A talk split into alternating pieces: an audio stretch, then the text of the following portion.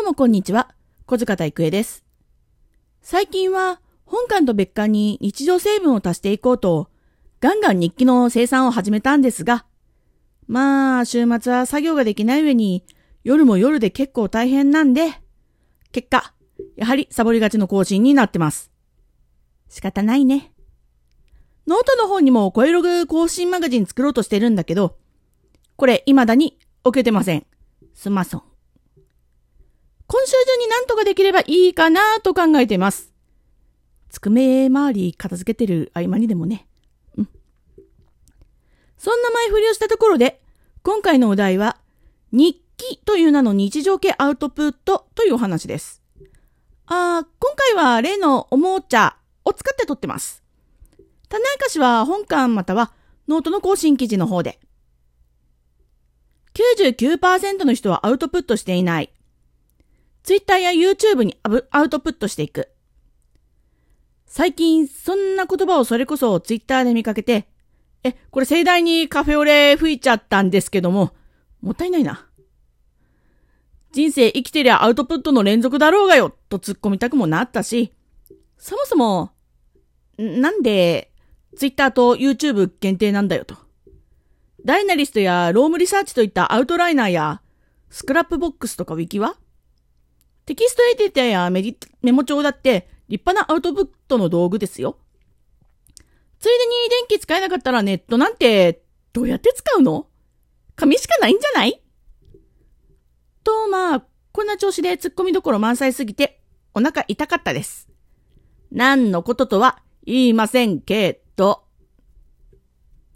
会社勤めの人だとそれこそ業務に必要な知識のアップデやら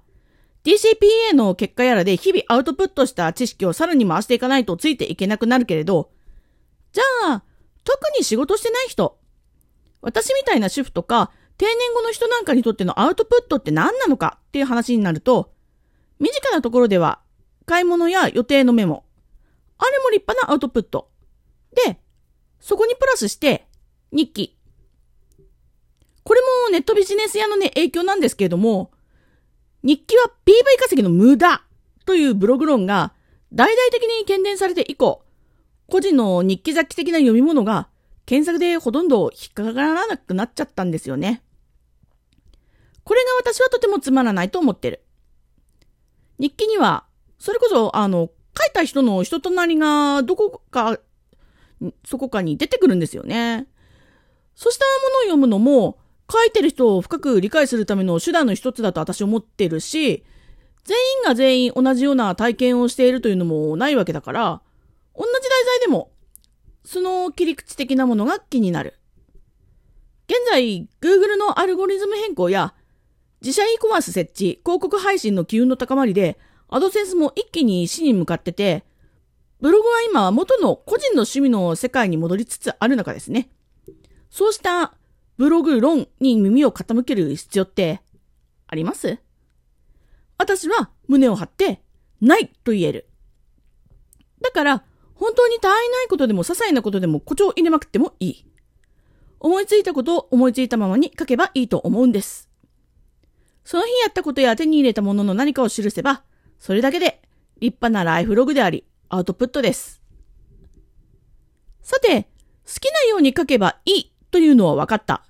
ではそれをウェブに上げる意味はあるのかという話。これは有料にしないと困るという人でなければ、ガンガンこれ上げてっちゃうといいです。ぶっちゃけた話、役に立つかどうかをジャッジするのは、書き手ではなくて、受け取り側なんですよね。役に立てば勝手に汲み取っていくし、